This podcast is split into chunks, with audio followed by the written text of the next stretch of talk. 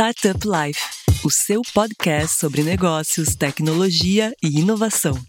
Criado por Silva Lopes Advogados.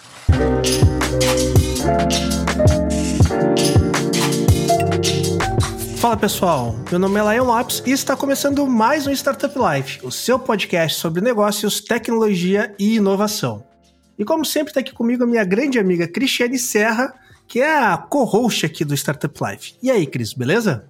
Tudo certo, Lion. E hoje a gente tem um assunto bem interessante, muito importante. A gente sempre fala, toca no assunto, mas a gente não tinha dedicado ainda um episódio para ele. Mas já já eu revelo qual é esse assunto, porque antes a gente tem aquele recadinho importante para os nossos ouvintes. Não esqueça de acessar o portal startuplife.com.br para notícias e informações sobre o ecossistema e também nos seguir no Instagram, arroba startuplifeoficial, nos seguir no Spotify ou na sua plataforma de preferência. Dado o recado, nesse episódio a gente vai falar sobre atendimento. Como eu disse, é uma área muito importante para criar o relacionamento com o cliente e, por consequência, aumentar o volume de vendas, né? E vamos falar então como o atendimento foi modificado com esse avanço tecnológico e, é claro, falar também sobre atendimento nas startups. Lá eu sei que a gente tem dois convidados de peso aqui hoje, então conta para o pessoal quem são eles. Exatamente, Cris. E o legal é que, como tu falou a gente passou próximo ao assunto? A gente falou sobre Customer Centric, a gente falou sobre Customer Success, a gente falou sobre NPS, sobre sucesso do cliente, mas a gente não teve um episódio ainda falando sobre atendimento, né, Cris? Exato. E acho que se juntar esses nossos episódios, a gente tem quase que um MBA aqui sobre experiência do cliente e com certeza o episódio de hoje vai ser cadeira obrigatória aí para quem quiser entender um pouco mais como tratar bem o cliente, né, Cris? Olha, Lion, com esses episódios que a gente está tendo, e eu tenho certeza que hoje também vai ser um episódio de alta qualidade. Quem maratonar tudo, a gente vai ter que dar um certificado. Exatamente, vamos, vamos começar a bolar o certificado de Startup Life. E para os nossos professores, por assim dizer, no nosso bate-papo de hoje, a gente trouxe duas feras aí do mercado e vou pedir inicialmente para se apresentar aqui para nós, que é o Léo Frade, que ele é CEO e cofundador da After Sale. E aí, Léo, beleza? Maravilha, Lion. Tudo bem, Cris? Prazer estar com vocês aqui. Bom, eu sou o Léo Frade, sou mineiro de Belo Horizonte, já, já moro em Curitiba há bastante tempo, já tem mais de 10 anos. Vim parar aqui através da Endeavor, fui convidado para poder abrir a operação do Paraná lá em 2010. Me apaixonei pela cidade, acabei ficando né? É, essa vontade de empreender já vinha antes da própria Endeavor, mas na Endeavor isso pegou uma, uma energia impressionante, né? Convivendo com grandes empreendedores. E depois que saí de lá, acabei virando sócio de empreendedor Endeavor no, aqui no Sul e resolvi empreender um negócio do zero que é After Sale. E interessante, né, a gente falar de atendimento agora, porque em muitas etapas da minha jornada eu me vi fazendo coisas dentro das organizações que eu passei que a gente conseguiu consolidar bem na After Sale hoje, que eu não fazia a menor ideia que eu ia trabalhar com isso, então vai ser muito bacana poder contar um pouco dessa história para vocês aqui hoje. Legal, Léo, seja bem-vindo aí e saiu do da terra quente de Minas Gerais e foi passar frio aí em Curitiba, né? Que deve estar tá frio aí hoje, né? Olha aí, tá, viu? Mas já tive lugares mais frios, né? Eu, eu cheguei a morar há três anos em Bucareste, na Romênia, e, e lá chegava Porra. a menos dois dígitos. É, mas daí, daí tu estragou a brincadeira. é difícil ficar mais frio, né? Curitiba é frio, mas não é, não é igual a Romênia. Mas legal, Léo. Seja bem-vindo aí ao nosso podcast. E para fazer dupla aqui com o Léo, nós chamamos a Juliana Oliveira, que ela é Customer Service Coordinator da Movidesk. E aí, Juliana, tudo certo? Oi, Lion, tudo certo? Eu tava rindo aqui, que depois que o Léo falou que morou em cidades tão frias assim, gente, eu sou aqui de Santa Catarina, eu morei em algumas cidades aqui em Santa Catarina, mas todas quentes, por favor, muito frio assim não dá. É, mas Santa Catarina é gelado também, né, Juliana? É ah, frio, mas eu fiquei, eu, fiquei, eu fiquei pro lado mais quentinho, assim, não fui para cidades muito frias, não. Coisa boa, coisa boa. Ela passou longe de São Joaquim, Ubirici. Sim, sim, muito longe. Fui pro lado de Floripa, Blumenau. Agora eu tô aqui na, em Pissarras, bem praia, bem tranquilo. Não, nada de frio, gente. Não é o meu forte. É, eu sou Juliana, Então, como eu já comentei, isso aqui de Santa Catarina. Eu trabalho há aproximadamente uns 13 anos com experiência do cliente, assim, passei por shopping, passei por comércio de importação, exportação de produto, de é, produto orgânico e afins. Comecei a trabalhar em startup tem mais ou menos uns seis anos na Conta Azul. E agora eu tô aqui na Movidesk. Então, para quem não conhece, a Movidesk é um software de helpdesk aí, de atendimento ao cliente. Ajuda muito, muitas empresas aí a dar um melhor atendimento para o cliente. Estou muito imersa assim nesse, nesse mundo de atendimento, de entender um pouquinho o comportamento do cliente, tudo que a gente já evoluiu falando de experiência do cliente, como o cliente mudou, né, né nos últimos anos e como a gente entende isso e consegue dar um melhor atendimento para o nosso cliente. Muito obrigada pelo convite, Cris Lion. A gente que agradece, Juliana. Seja bem-vindo aí ao nosso episódio. Tu falou aí um pouco sobre o Conta Azul, inclusive o Conta Azul já esteve aqui também no nosso podcast. Fica a dica aí para quem quiser ouvir um pouquinho mais da história do Conta Azul também. Scrolla aí no feed que você, independentemente se é no Spotify, Apple, vocês vão encontrar aí onde a gente falou um pouco sobre Vida de CFO, é isso, Cris? Se a minha memória não falha. É isso mesmo. e eu não, eu, eu fiquei na dúvida porque esse foi um dos episódios especiais onde eu não fui o host. Quem foi o host foi o nosso, junto com a Cris, foi o nosso amigo Cristiano, né? Foi o host dos Cris aqui no, no Startup Life. Mas partindo para o nosso assunto de hoje, né, Cris? Como é de praxe e é muito tradicional, a pergunta de abertura fica contigo. Vamos lá, então. E para iniciar esse nosso debate, é importante a gente entender o que é o atendimento 4.0. Então, eu quero pedir para Juliana explicar para a gente e dizer quais são esses, os benefícios desse novo formato e como a gente chegou até ele. Eu sei, e já vou dar um pequeno spoiler aí na tua resposta, Juliana, que foi por conta do cliente, né? De como ele mudou. Exatamente. Eu acho que tudo que a gente faz já há muito tempo é tentando acompanhar esse cliente que vem mudando no passar dos anos. Então, acho que quando a gente olha lá, lá para trás, eu acho que é super importante a gente fazer essa reflexão do que, que aconteceu lá para trás, né? Então a gente fala da força do produtor, em que ah, era o que a gente tinha, os clientes acabavam aceitando aquilo que estava lá, então com, a, com Ford, com carros e afins, então o que tinha era o que o cliente tinha que aceitar. Mas a gente passou por força do varejo, agora a força do consumidor, o consumidor 4.0, em que o cliente ele não quer apenas mais um produto, né? Ele quer a experiência. Então como que a gente traz essa experiência para o cliente? Entendendo essas necessidades, porque hoje a gente não está falando mais como antigamente. Acho que esse é um exemplo clássico, né? Que antigamente tinha loja lá que você ia lá e comprava um DVD. Hoje o cliente ele não quer mais isso, ele quer a experiência do streaming, de estar tá em casa, assistir aquele filme que ele quer um serviço do streaming junto ali, que você tem que dar essa experiência para o cliente e tornar tudo isso mais fácil, né? Então, tudo muito rápido. É um consumidor que quer as coisas muito rápidas, mas com uma experiência muito boa. Então, às vezes não adianta você conseguir atender o cliente de um lado, né? Então, ah, eu consegui disponibilizar algo muito rápido para o cliente, mas eu não consegui, às vezes, dar experiência do outro lado, então atender aquilo que ele precisava, ouvir as necessidades desse cliente. Acho que o cliente 4.0 hoje ele exige que a gente escute aquilo que ele precisa, às vezes até antes dele dizer, né? Então que a gente consiga interpretar aí o que, que esse cliente está dizendo para a gente e conseguir trazer essas mudanças que são tão necessárias hoje para ele. Perfeito. E sem dúvida nenhuma, a tecnologia ela se tornou algo bem importante para esse tipo de atendimento, né? E eu queria ouvir um pouco do Léo aí, Léo, como que tu vê esse novo formato, novo formato, né? Não sei se é o termo mais correto, mas vamos trazer. Para esse atendimento 4.0, sem dúvida nenhuma, a tecnologia é algo essencial, ou estou enganado? Sem dúvida, Lion. Eu acho que o grande ponto aí, bem ponderado pela Juliana, é que esse consumidor ele já está acostumado a lidar com tecnologias diversas no seu dia a dia. Né? Então, há 10 anos atrás, não existia essa possibilidade de pedir um, carro de aplicativo na sua casa um, ou de onde você estiver com o celular. Né?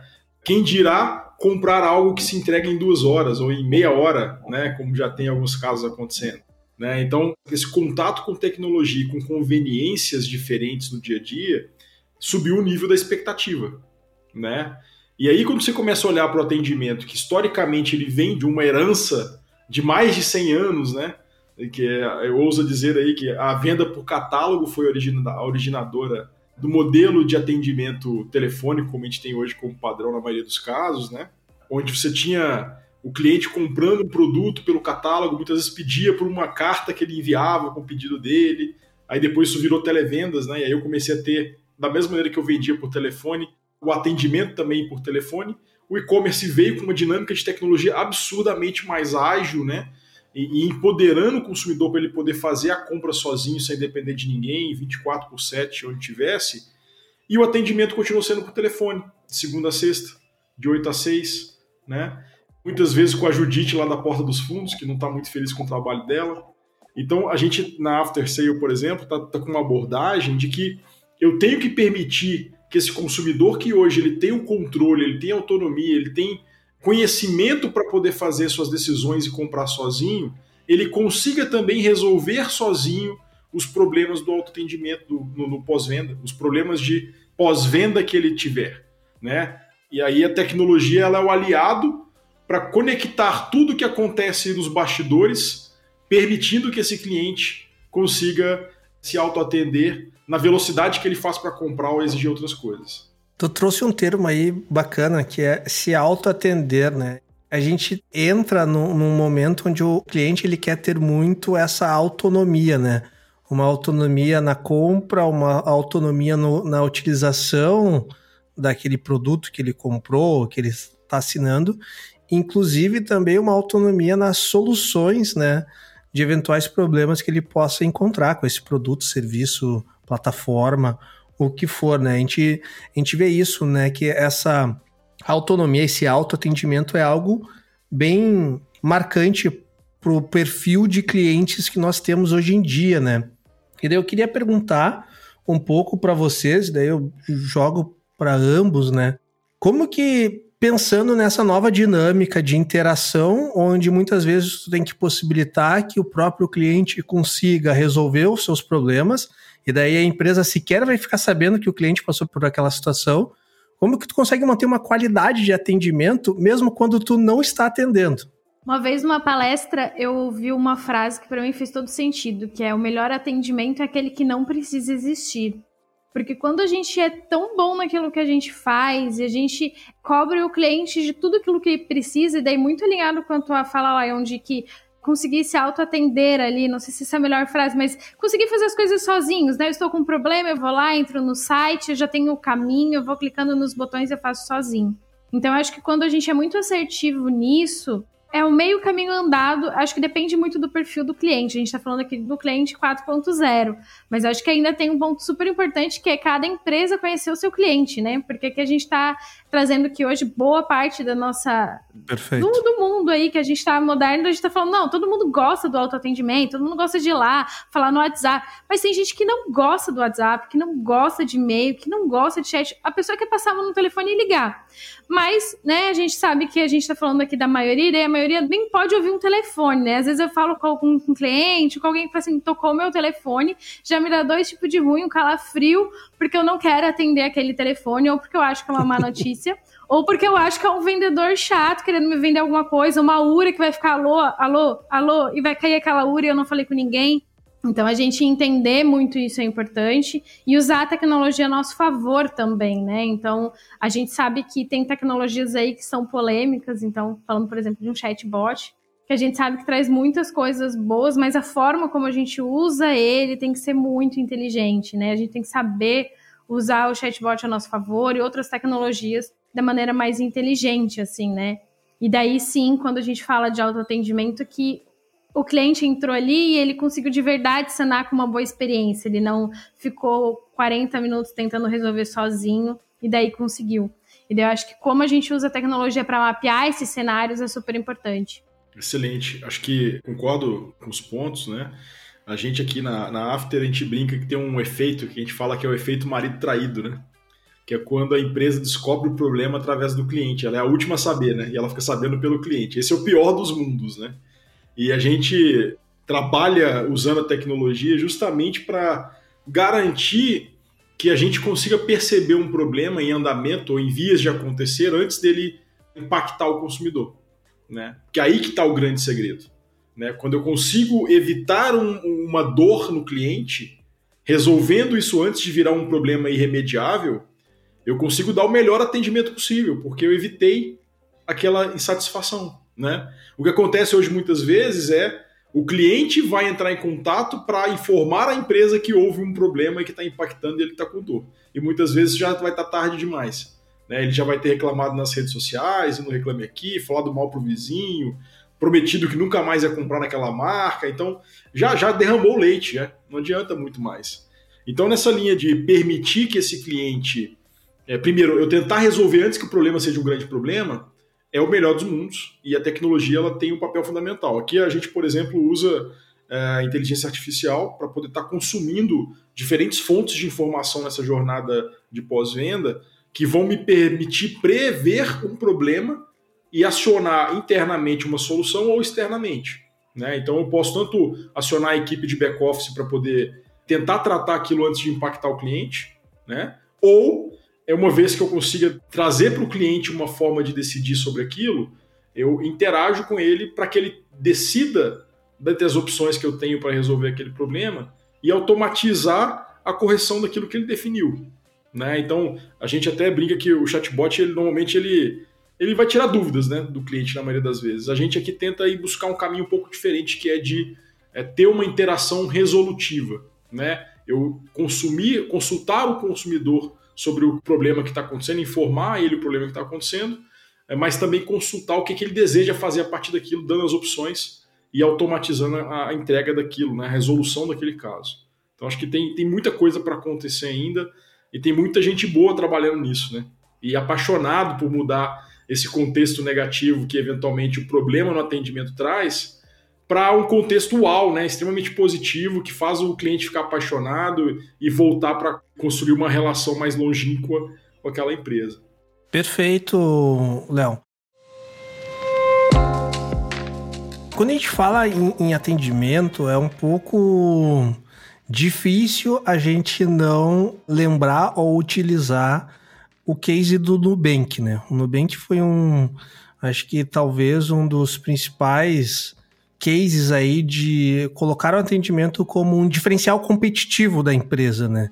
E utilizou isso de forma muito acertada, tanto em nível de satisfação do cliente, como em nível de divulgação da própria marca, né? Criar um, um viés de se apaixonar pela marca e usar isso como uma estratégia de marketing também do seu produto, né? E levando em consideração muito o mau atendimento que outras instituições financeiras no mercado prestavam, né?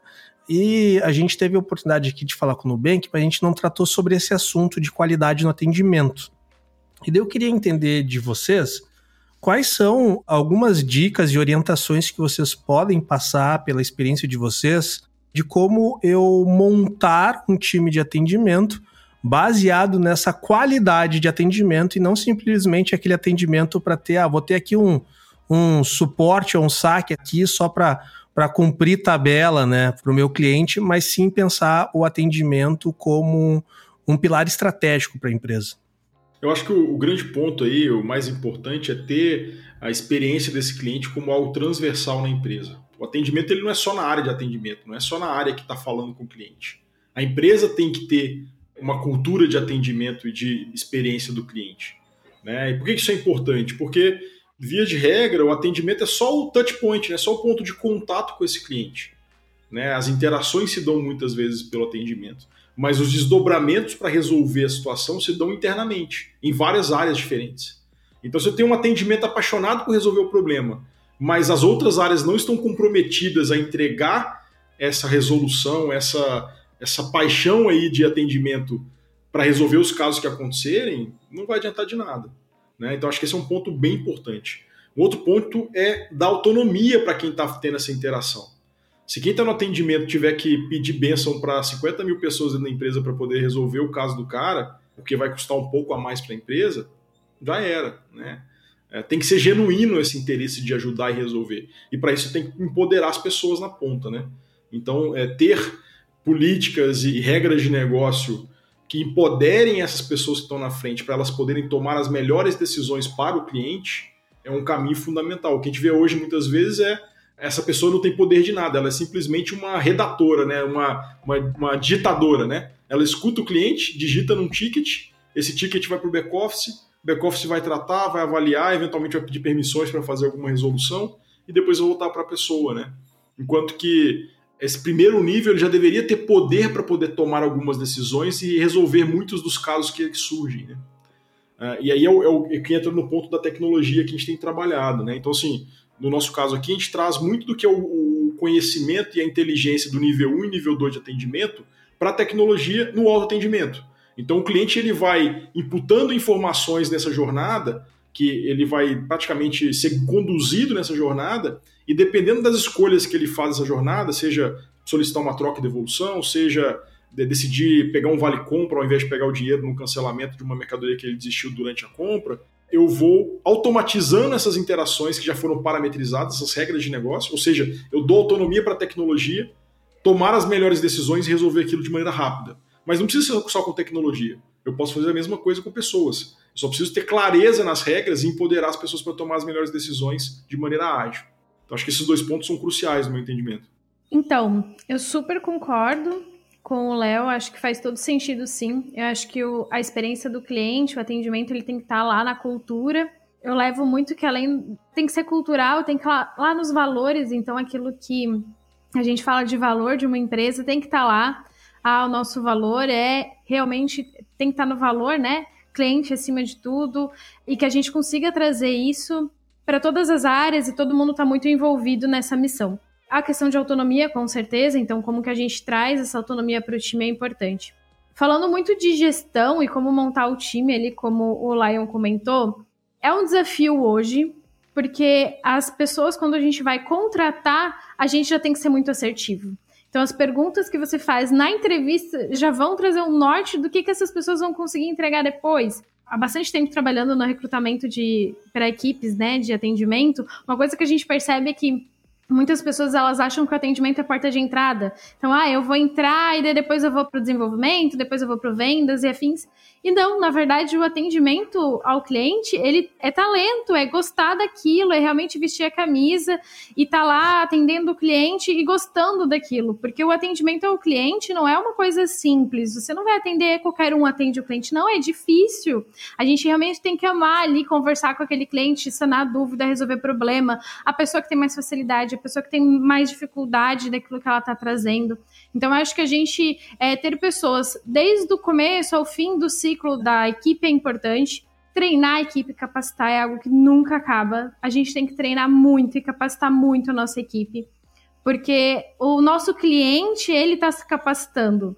O nosso cliente está estudando, o nosso cliente está aprendendo e ele vai demandar coisas cada vez mais difíceis, cada vez mais complexas para a gente. O cliente que ontem queria saber como pintar a parede, hoje ele quer saber qual é o número da cor da tinta, que cor, como é que ele mistura, como é que ele faz as coisas acontecerem diferentes. E se a gente não tiver uma equipe capacitada para responder aquilo a hora que o cliente perguntar, ir além, ser uma equipe mais consultiva, né? Hoje a gente fala muito das automações e da tecnologia é super importante. E daí a gente ter uma equipe muito consultiva que consiga ir além para estruturar o processo do cliente, o produto, o que for, é super importante.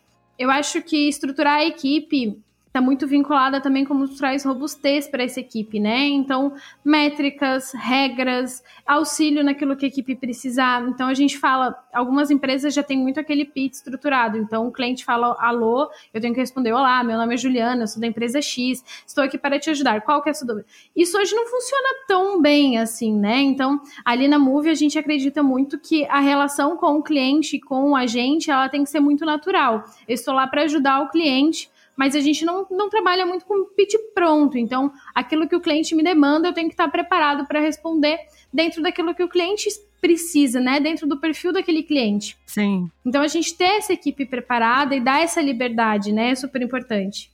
E na opinião de vocês, quais são os indicadores de qualidade? E como a gente faz para avaliá-los? Eu acho que hoje os mais utilizados, né? Tá muito vinculado, é, eu acredito, o NPS e o C7. Sim. Então, o NPS às vezes é muito utilizado e muito da maneira errada, né? O pessoal usa NPS como se não houvesse amanhã, mas existe muito muito viés ali do pessoal usando o NPS no momento errado, do jeito errado, não sabe a diferença entre o transacional e o relacional, não sabe que a pergunta é uma pergunta padrão, tu não pode colocar a pergunta que você quiser, da forma que você quiser e tal. O NPS, eu, eu, a gente vê, assim, né, como uma métrica que você deve usar pontualmente com o cliente ali em, no espaço de tempo fixo, com uma base de clientes específica, em um momento específico. E ele é super válido e a gente usa hoje na Move.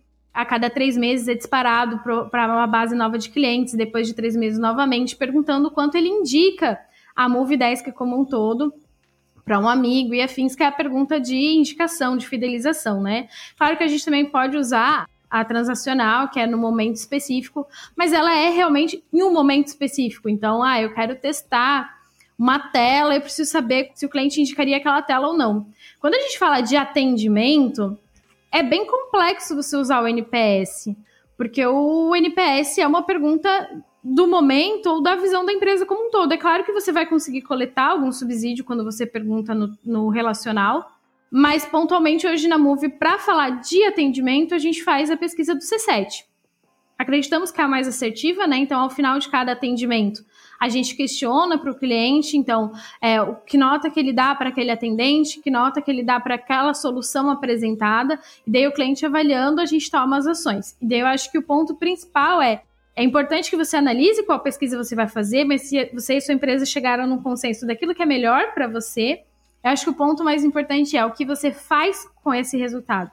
Então, independente da pergunta que você está fazendo, o que você faz com esse resultado, né? Porque se só tem, a gente fala muito de métrica da vaidade, né? Ai, nossa, meu NPS, meu NPS é 90, nossa, fantástico do que, que me serve, né? Se você faz a pesquisa no momento errado, só para ter lá uma, um 90 de NPS, não está te servindo realmente para alguma coisa, é uma métrica de vaidade. Acho que o mais importante é você ter esse resultado, trabalhar com o resultado que você tem. Claro, sempre motivar a equipe, sempre ter como norte para a empresa para que você melhore a experiência do cliente, e daí a nota é uma consequência. Mas o que, que você vai fazer com esse resultado? Se o cliente é um detrator, se ele é promotor, se ele é neutro, o que você faz daí é que a gente não faz, não pega essas notas, esses números, não trabalha só com positivo, só com negativo, a gente tem que trabalhar com toda aquela massa de resultados que você teve, falando com esse cliente, colhendo feedback, ou atuando com o promotor a teu favor. Eu acho que é uma coisa que algumas empresas usam assim até o ponto de desgaste, outras nunca usam. Então, qual que é o ponto de equilíbrio aí? Para trabalhar com o teu cliente promotor, como que tu faz o teu neutro dar aquele empurrãozinho para ele virar um promotor, o que que tá faltando, né? O que que, o que, que eu posso fazer para esse cliente ter uma experiência melhor? E dentro do detrator, o que que eu tô errando literalmente, né? Alguma coisa não tá dando certo e daí, que ações que eu tomo frente a isso? Se eu vou ligar, se eu tenho um braço para ligar para cada um dos meus clientes detratores, se eu não tenho, que comunicação que eu posso ter com eles? Se eu não posso me comunicar, como que eu vou mapear essas dores e vou resolver para que numa próxima pesquisa, numa próxima abordagem com esse cliente, o resultado seja melhor? A gente é, é obcecado por métricas aqui, né? Acho que uma das grandes vantagens do que a gente constrói é a padronização da informação que vem do consumidor, né? Então, eu poder monitorar isso de maneira padronizada, sem ter muitos campos abertos que geram um olhar um pouco difícil de você conseguir conectar as informações a partir desses dados, a gente trabalha muito a questão da eficiência, né? os motivos por trás das ocorrências que acontecem na jornada, né? a perda de receita, que é um, um indicador importantíssimo, né? em alguns mercados você chama de churn, em outros casos você vai chamar de estorno. A gente tem um trabalho muito grande para poder garantir a reversão de um, de um estorno em, em vale compra, né? É, que, é, que garante essa fidelização. A gente tem um indicador super legal que é métrica média do nosso mercado aqui, onde quando o, o cliente que pega um vale compra ao invés de pegar o dinheiro, na hora que ele vai usar esse vale compra, ele acaba gastando 44% a mais do que o valor de face do vale. Né? Então a gente acaba conseguindo transformar o time de pós-venda em gerador de receita. Né? Então a cada um real de vale, 1,44 em nova receita. É, são indicadores que mudam a perspectiva, né? A gente gosta muito de olhar para isso, para essa coisa do lifetime velho aplicado em diferentes setores, no nosso caso o e-commerce, né, que é uma métrica que a gente já usa no nosso próprio negócio, né, como é uma empresa de software como serviço. São indicadores muito tradicionais, né, de olhar o lifetime velho, o CAC. Então, você poder incorporar essa visão para outros segmentos que até então não tinham esse olhar é, é uma parada muito legal, assim, sabe? E ver cada vez mais o atendimento ganhar um olhar estratégico. Ao invés de ser uma área de despesa, ela ser um investimento para garantir a perenidade da relação com os clientes e o resultado financeiro daquelas relações. E tem um ponto interessante que a, Juliana trouxe sobre o NPS ser difícil ser utilizado somente para avaliar o atendimento, mas sem dúvida o atendimento tende a ser um dos principais pontos que vai influenciar no NPS, né, Juliana? Sim, com certeza. Eu acho que juntando duas coisas ali, Lion, a tua fala e a do Léo.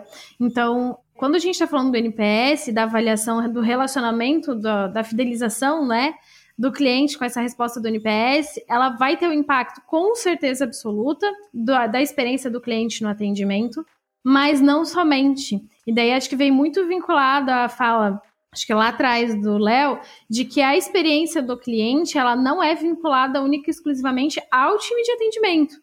Então, ela é uma responsabilidade da empresa como um todo. Exato. Muitas vezes a empresa tem lá o NPS de 30, e daí quando a gente vai mapear, fala assim, não, NPS é a experiência do cliente, o problema está no atendimento.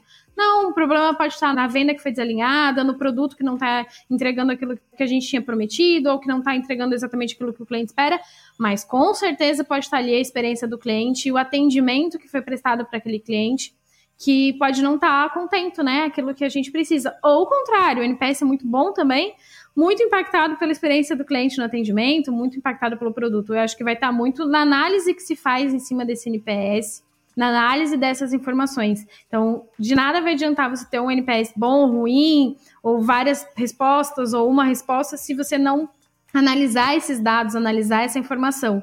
Porque a partir dela é que você vai poder responder justamente isso, né? Se o seu NPS tem esse dado, tem esse resultado, por qual motivo, né? O que está ocasionando essa resposta?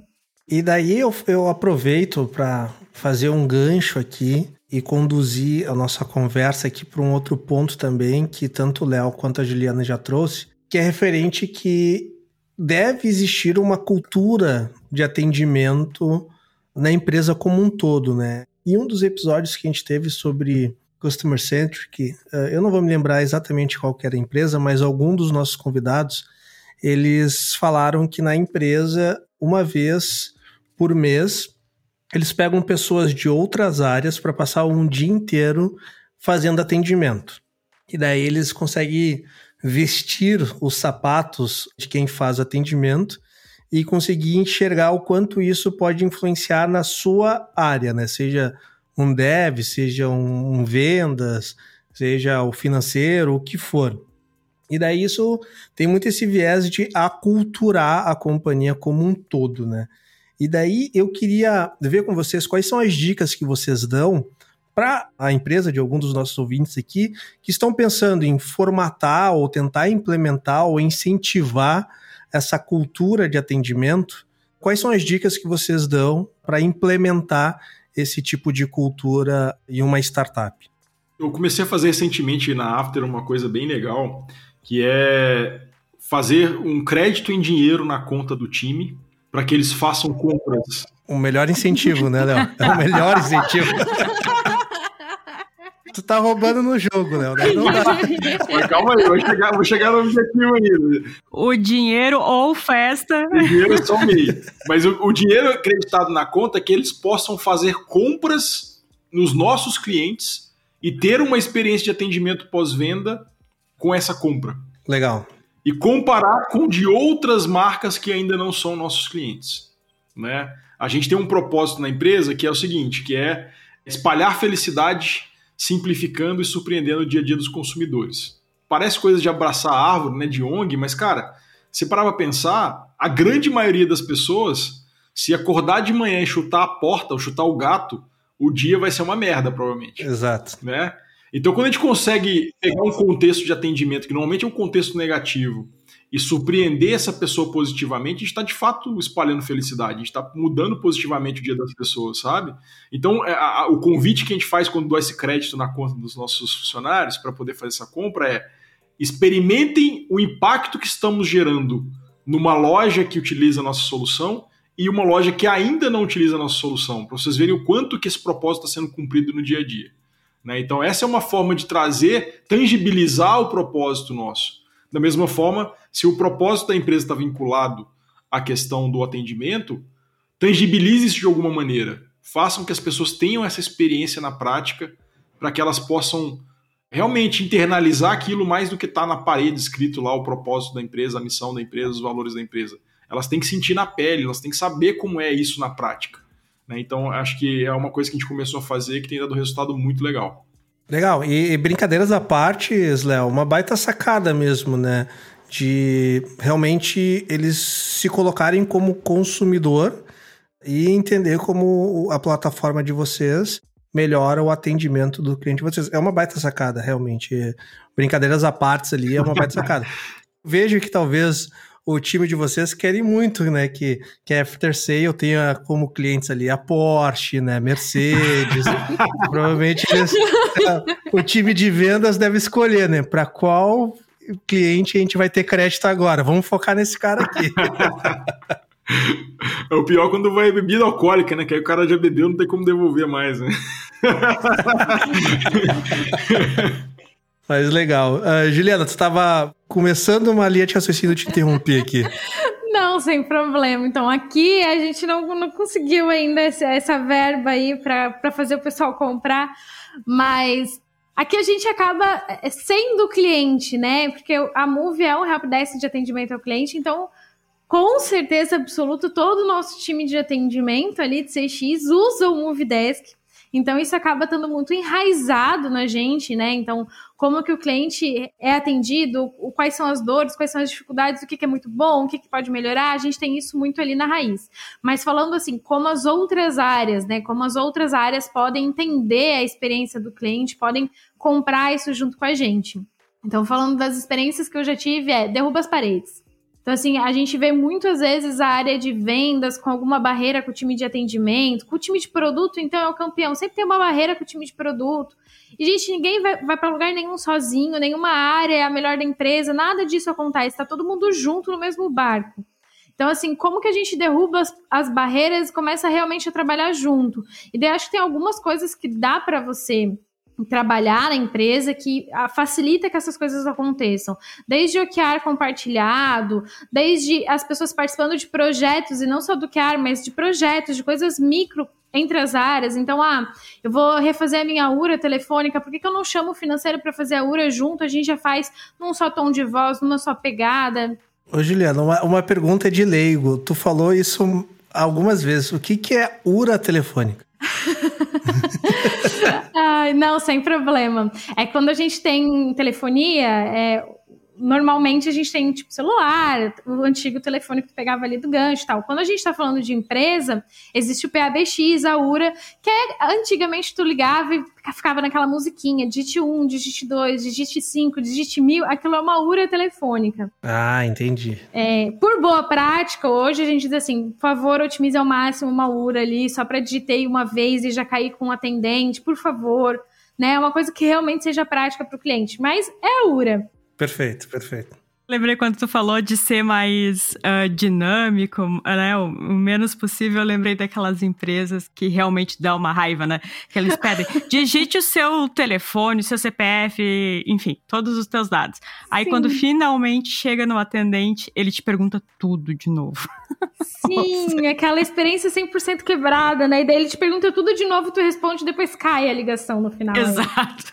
Passei por isso hoje, viu? Hoje eu precisava de fazer um atendimento numa companhia aérea. É, entrei no chat deles, é, obviamente foi um chatbot, porque é a coqueluche do momento. Sim. E aí tentei todos os caminhos do chatbot e não achei a solução. Aí digitei falar com o atendente.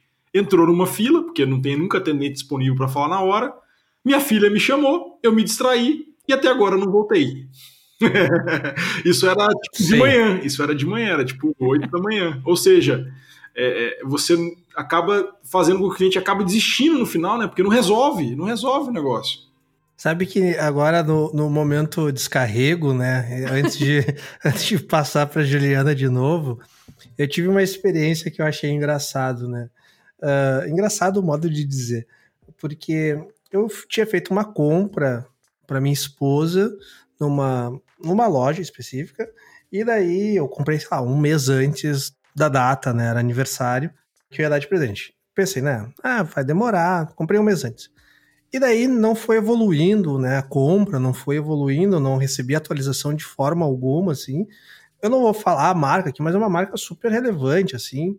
E não recebi atualização, não recebi atualização. Daí eu entrei, bom, vou entrar em contato com a empresa. Entrei lá no, no site, abri um chat, né? Fiquei na fila, que nem o Léo falou. E daí eu deixei. Quem me conhece aqui sabe que eu tenho um, um monitor que parece uma prancha de surf, né? Ele é um negócio de, de 49 polegadas. Então eu deixei no cantinho do monitor assim o chat aberto. E eu fiquei, sem brincadeira, fiquei 40 minutos esperando alguém do chat vir falar comigo. E fui trabalhar, fui fazer o que eu tinha que fazer, e daí eu entrei numa reunião e o chat ali do lado. Entrei na reunião, papo vai, papo vem, conversando com o cliente, fazendo o meu bom atendimento ao cliente. Papo vai, papo vem, daqui a pouco eu vejo que pingou do lado ali na tela o atendente, né? Ô, Lion, tudo bom? Que eu, como que eu posso ajudar? E daí eu mandei uma mensagem para ele, falei assim, ó, eu só preciso de um minuto e já falo contigo. Tu acredita que ele...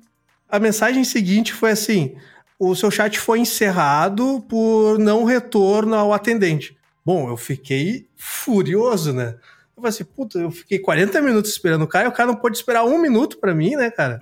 E daí, bom, resumindo, né, eu tive que cancelar a compra, foi um, uma baita de uma, uma péssima experiência, assim, em quesito de atendimento. A pergunta que não quer calar, você voltou a comprar nessa loja depois? Não, nunca mais comprei e falo mal para todos os meus amigos da loja. Mas então, antes da gente realmente passar para Juliana, deixa eu contar uma experiência positiva. Não, porque negativa a gente ficaria aqui eternamente, né? uma experiência positiva. Eu comprei um, um. Eu gosto muito de fazer crochê. Né? Então, eu comprei umas linhas Isso. no e-commerce. Quem não te conhece agora acha que tu deve ter uns 70 anos agora. É. Não, gente, calma. Eu tenho quase 33. Pra quem tá vendo aqui, Juliana e, e Léo, a Cris faz crochês assim, ó. Oh, é bonitinho, gente. pra quem não viu, a Cris faz crochês de cultura pop, assim. Eu mostrei Exato. aqui pra Juliana e pro Léo um Baby Yoda feito de crochê, que é o meu companheiro aqui no, no, no, no, no Workstation. Muito bom. O nome da técnica é amigurumi. Olha aí. Mas enfim, né, volta, voltando à, à história, comprei as linhas no e-commerce e daí não chegava, não chegava o, a encomenda e eu percebi que eu tinha digitado errado o endereço. Eu tinha colocado um endereço que nem existe, na verdade. Eu moro ao lado de um parque, o número dava no meio do parque. Aí eu entrei em contato com o pessoal, no caso foi via e-mail, e eles me ajudaram, me auxiliaram e, e resolveram o problema, que na verdade tinha sido gerado por mim, né? Eles não tinham culpa alguma. E eles resolveram o meu, o meu problema. O que, que aconteceu? Comprei de novo e falo bem por aí da, da empresa. É isso, é isso. No final do dia é resolver. Né? O melhor atendimento é quando você resolve o problema. O problema acontece em qualquer empresa, vai acontecer sempre. Exato. Nunca vai deixar de existir. Como você trata o problema é que vai fazer a diferença para esse cliente voltar. Né? Então, se você faz, cria barreiras entre a marca e o consumidor na hora que está essa dor, né, essa fricção, cara, você está piorando o que já está ruim. Exato. Né? Quando você se conecta e facilita a resolução do caso, você está investindo na longevidade desse relacionamento. Até brinco com uma empresa que tem uma frase que eu levo para a vida, assim, que eu escutei do meu avô, que é nas horas difíceis que a gente descobre quem são nossos verdadeiros amigos. Ah, sem né? dúvida. E é justamente no pós-venda que a gente é, reconhece as marcas que merecem nossa confiança ou não. É verdade. Perfeito.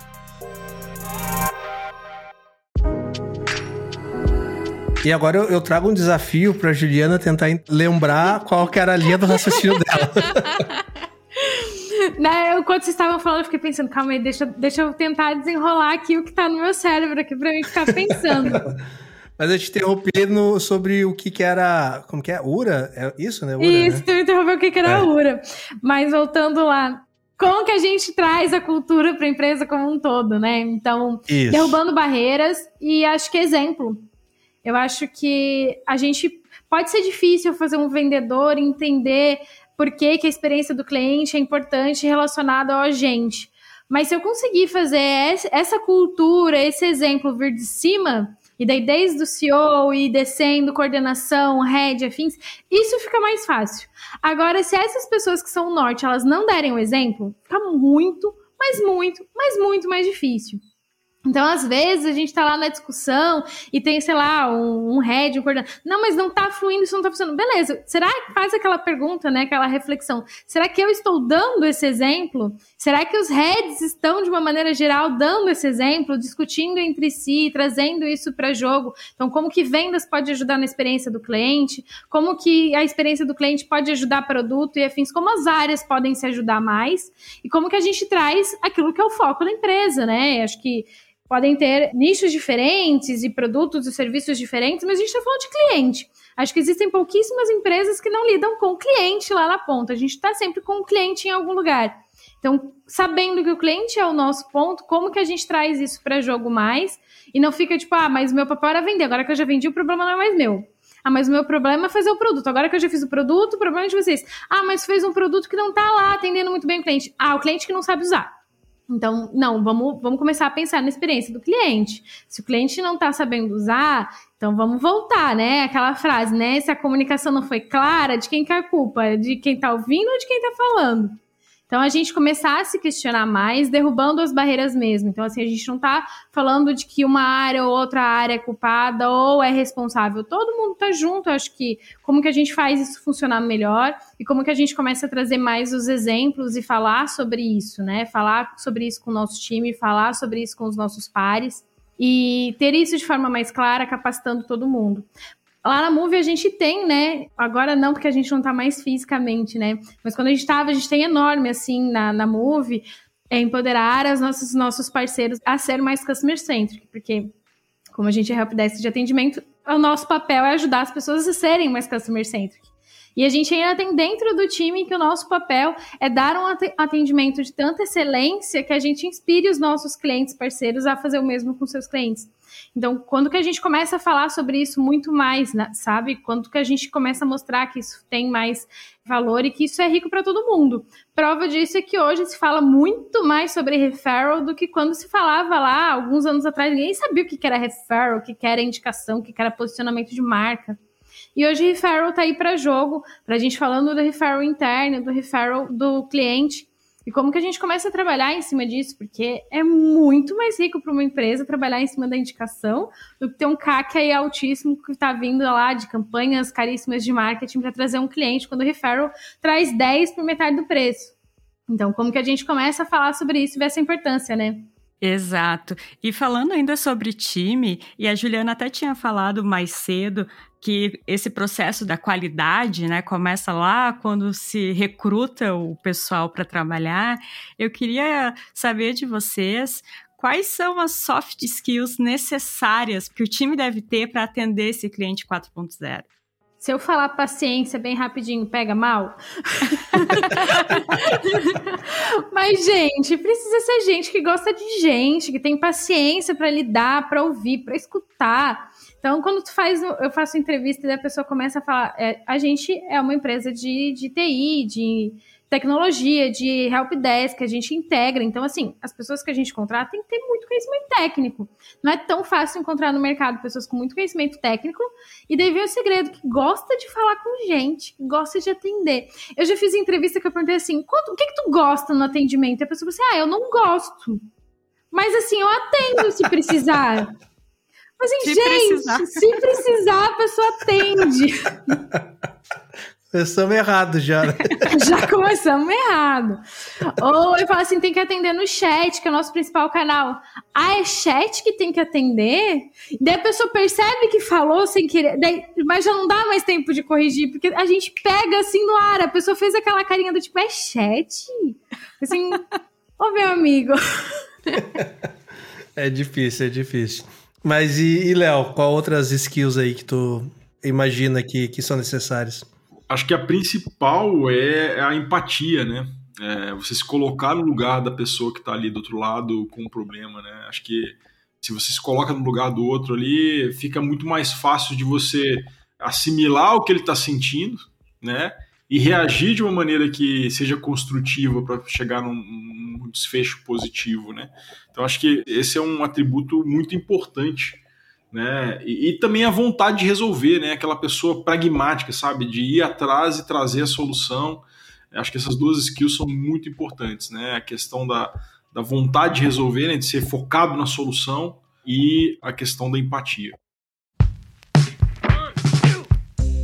As respostas de vocês que vocês falaram vêm muito de encontro com a minha pergunta seguinte, que é a importância da escuta ativa e como desenvolver ela. É fundamental, né? Para tudo, na verdade, né? Acho que a escutativa ela tá muito atrelada a você abrir mão das suas convicções, né? O primeiro ímpeto de você não ter escutativa é você ter convicção de que você sabe tudo, que você é o dono da razão e que o outro lado não tem nada a agregar. E é um baita desafio, né? Porque isso está totalmente ligado com a vaidade, o orgulho, né? O ego ali e tal. Então, como seres humanos que somos, naturalmente todos temos um, um pezinho de vaidade, de orgulho, de ego. E controlar isso e colocando um pouco as sandálias da humildade, entendendo que você não é dono da razão e você não sabe tudo, e que muito provavelmente você vai descobrir uma coisa escutando a outra pessoa falar e abrir o que ela tem para dizer é, é, bem importante. Uma coisa que eu pratico muito com o meu time, eu falo do tal do kimono aberto, né?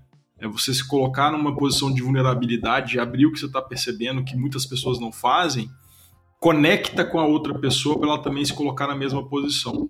Então isso abre um canal né, de cumplicidade ali para que essa troca seja uma troca genuína. Né? Isso é foda pra caralho, mas é bem importante. Uma coisa que eu reparo muito nos times de atendimento, quando a gente fala de escutativa, é que as pessoas hoje elas estão tão aceleradas, com tanta informação indo e vindo, que elas não têm, de novo, né, a paciência de esperar o outro. Então, o que acontece muito no atendimento é que o cliente fala assim: nota fiscal, e daí a pessoa já tá, tô te mandando a segunda via. E daí, tipo, o cliente, não, calma, calma, deixa eu explicar aquilo que eu tô querendo te dizer. E daí o cliente, a nota fiscal do meu produto, não, chegou, eu já tô te mandando. Não, calma, deixa eu dizer aquilo que eu tô precisando dizer. E às vezes não é nem que tá errado mandar a segunda via de nota fiscal, mas é que tu precisa dar esse espaço pro teu cliente. E não só para o teu cliente, para as pessoas no geral.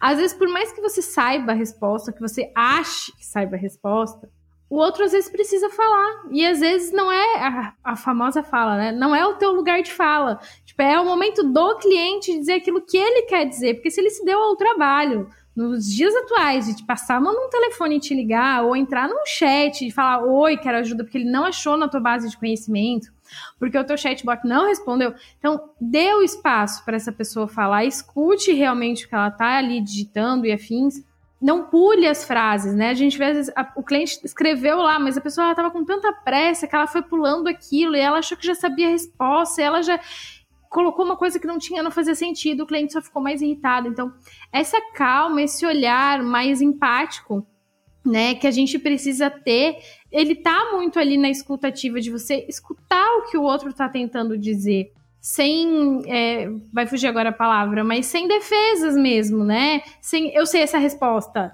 Não, eu sei que tu está me perguntando, eu sei que te responder. Eu já fiz isso, eu já fiz aquilo. Não, mas tudo bem. Tudo bem se você já fez. Deixa ele te, ele te dizer qual é a dor e, e daí tu tenta responder. Aproveita esse tempo para ouvir o que a pessoa está falando, ou para criar um rapport ali. O atendimento a gente fala de outras formas, né? mas é o rapport com o cliente, né? Então, conversar com ele, ver quem está do outro lado, são pessoinhas ali do outro lado junto com você. Então, hoje a gente, a gente é muito feliz que a gente tem muitos clientes que são amigos da gente, são parceiros. Então, sabem do futebol, sabem do, da pizza, sabem da autoescola. Então, assim, é importante, porque são pessoas dos dois lados. Quanto mais você escuta, quanto mais você troca, você conhece outras pessoas e você tá ali naquela discussão, tornando aquilo mais rico, aquele atendimento mais prazeroso para todo mundo. Então, eu acho que é essa questão de tu ter o, conseguir o timing de tipo, não, pera, eu sei que eu tô com pressa, eu sei que eu já sei a resposta, mas não é o meu momento. Deixa o cliente brilhar agora que é o momento dele, deixa ele trazer qualquer dor, a dúvida, o que ele quiser. Então é importante a gente dar esse tempo. Eu lembro que teve uma situação, eu tinha acabado de entrar na Move, e daí, assim, né, eu já tinha experiência com atendimento ao cliente, mas a gente sempre fica com aquele medinho interior, né? E daí eu tinha acabado de entrar na Move, tinha coisa de um mês, e daí um cliente ligou, falou com a gente, falou assim: ah, eu quero falar com a coordenação. E daí pronto, né? Pensei, alguém fez alguma coisa de errado, o que será que aconteceu? Eu liguei pro cliente com dois corações, já pronta pra que ia dar problema. Não, o cliente queria elogiar um agente. E daí, tipo, eu pensei assim, nossa, a gente pensando pior. E era o espaço que eu precisava dar para o cliente. A gente precisava parar, ligar e ouvir.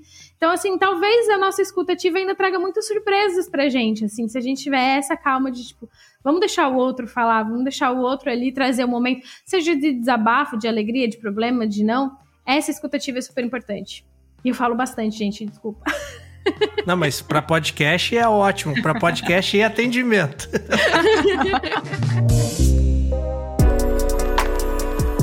Mas, pessoal, chegando aqui para os nossos finalmente, eu gostaria de fazer uma última pergunta para vocês aí, que é sobre a importância do pós-venda, né, no atendimento, né?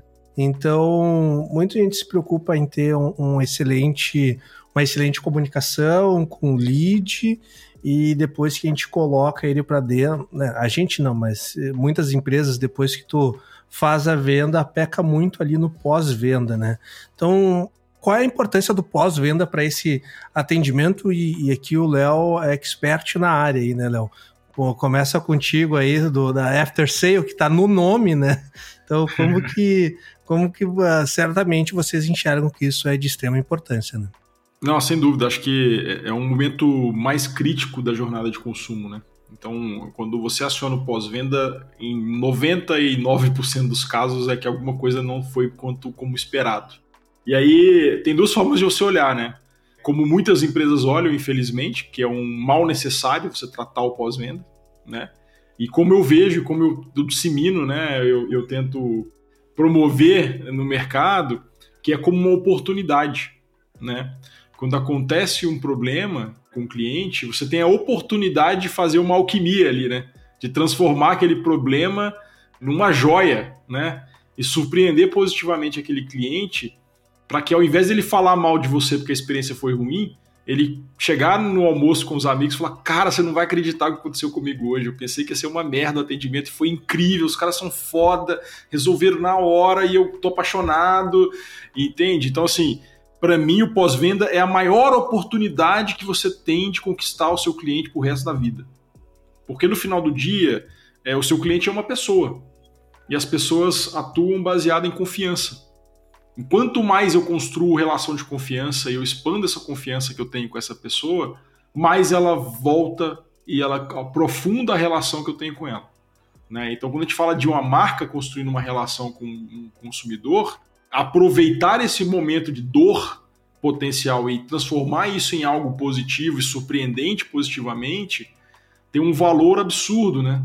Eu brinco, gosto muito de falar do Jeff Bezos e da Amazon. Sou fã da Amazon, acho que os caras fizeram algo que foi muito à frente do tempo e hoje eles, eles colhem os frutos, né? E a pegada é muito essa, né? É, eu construí um ciclo virtuoso onde o cliente volta porque ele confia. Ele sabe que qualquer coisa que der errado, a empresa vai pensar nele e não no lucro. Né? Óbvio que lucro é importante, mas não precisa ser hoje. Pode ser amanhã, pode ser daqui a um mês o cliente estando feliz comigo, por mais que eu gaste um pouco mais para atender essa, essa, esse pós-venda da melhor maneira para o cliente, ele vai retornar isso com um bom longo tempo de relacionamento comigo e gastando cada vez mais e mais. Então eu falo do lance do lifetime value, né, e da recorrência, e que a gente como after sale é um motor de lifetime value e recorrência para o varejo digital, é disso que a gente fala. Eu consegui garantir que esse cliente ele confie tanto em mim que na próxima vez que ele precisar de comprar, o primeiro lugar que ele vai procurar sou eu, não vai ser o Google, vai ser a minha empresa. Ele vai estar no meu e-commerce e vai procurar lá, porque ele sabe que se estiver lá, ele pode confiar e vai dar tudo certo, mesmo que as coisas deem errado. Perfeito. Juliana, sobre pós-venda aí, como que é a tua visão da importância no atendimento do cliente? É super importante, na verdade, é que pra gente é essencial, né? Quando a gente tá falando de SaaS, de serviço e de um cliente que está constante ali com a gente, quanto mais tempo ele ficar é mais rico para todo mundo é essencial. Então, é, para a gente acaba não tendo muita discussão. O cliente, ele entrou, ele está na, tá na jornada, acho que é um ciclo completo. Acho que a gente fala pouco de jornada e como que a gente constrói essa jornada do cliente. Daí o pós-venda tá ali, né? Acho que o maior pecado a maior dor que a gente escuta é quando um cliente fala assim: ah, quando foi para vender, foi fácil, né? Agora nossa, isso, gente, é, é uma faca no coração. Então, assim, acho que é, é o que a gente trabalha dia a dia pra gente ouvir o melhor mundo é tipo assim, quando foi para vender, vocês foram bom, mas agora vocês são um fenômeno. Aí sim é bom de ouvir. Agora, quando é o contrário, não. E também quando é serviço, né, Juliana? A frase vira: ah, no primeiro mês é bom, mas depois. É, depois vocês relaxaram e tal. Então, assim, é muito importante a gente entender a experiência do cliente com a jornada. Então, o cliente entrou, como que eu faço uma implantação, como eu ensino ele a usar o meu produto ou serviço, como eu mantenho ele ali, como eu faço ele crescer e ele ter mais sucesso com aquilo que ele adquiriu e como que ele usa da melhor forma possível. A gente estuda muito isso aqui na Move, né? Entender o cliente ali, como que ele usa o nosso serviço, como que ele aprofunda o conhecimento, cria estrutura, cria robustez e consegue mais sucesso para que ele continue usando, faça upsell, cresça, compre novas bases e afins para que aquilo realmente funcione para ele. Então, para a gente é essencial. Perfeito, pessoal. E vamos chegando aqui depois de, de mais de uma hora de conversa. E se deixasse aqui, a gente conversaria mais algumas horas ainda sobre o assunto. Porque quando o bate-papo é bom, a gente não vê o tempo passar, né? E dá para ver muito bem aqui que vocês pelo uh, conhecimento, certamente teriam muito mais a compartilhar com a gente aqui quando a gente fala sobre atendimento. Mas, infelizmente, o nosso episódio de hoje vai chegando ao fim e eu gostaria de agradecer muito aos nossos convidados por terem participado e compartilhado as suas experiências aqui com a gente. E abro aqui o final para vocês darem as suas palavrinhas finais e também fazer o bom e velho jabá. Então vamos começar aqui com a Juliana. Juliana, muito obrigado por participar. Deixa aí teus recadinhos finais para nossa audiência e também fica à vontade de fazer o jabá que tu queira aqui sobre a Movidesk também. Muito obrigado. Obrigada pelo espaço, gente. O meu jabá ele vai em conjunto aí com o assunto atendimento. Então, falando de atendimento, a Move é uma ferramenta que pode auxiliar muito aí vocês em como ser mais omnichannel, em como dar uma experiência melhor para o cliente, em como escalar a operação com qualidade. Então, acho que a gente precisa cada vez mais pensar sobre isso, pensar sobre atendimento, pensar na experiência do cliente como uma forma aí da gente aumentar os nossos negócios e tornar o mundo aí mais customer centric.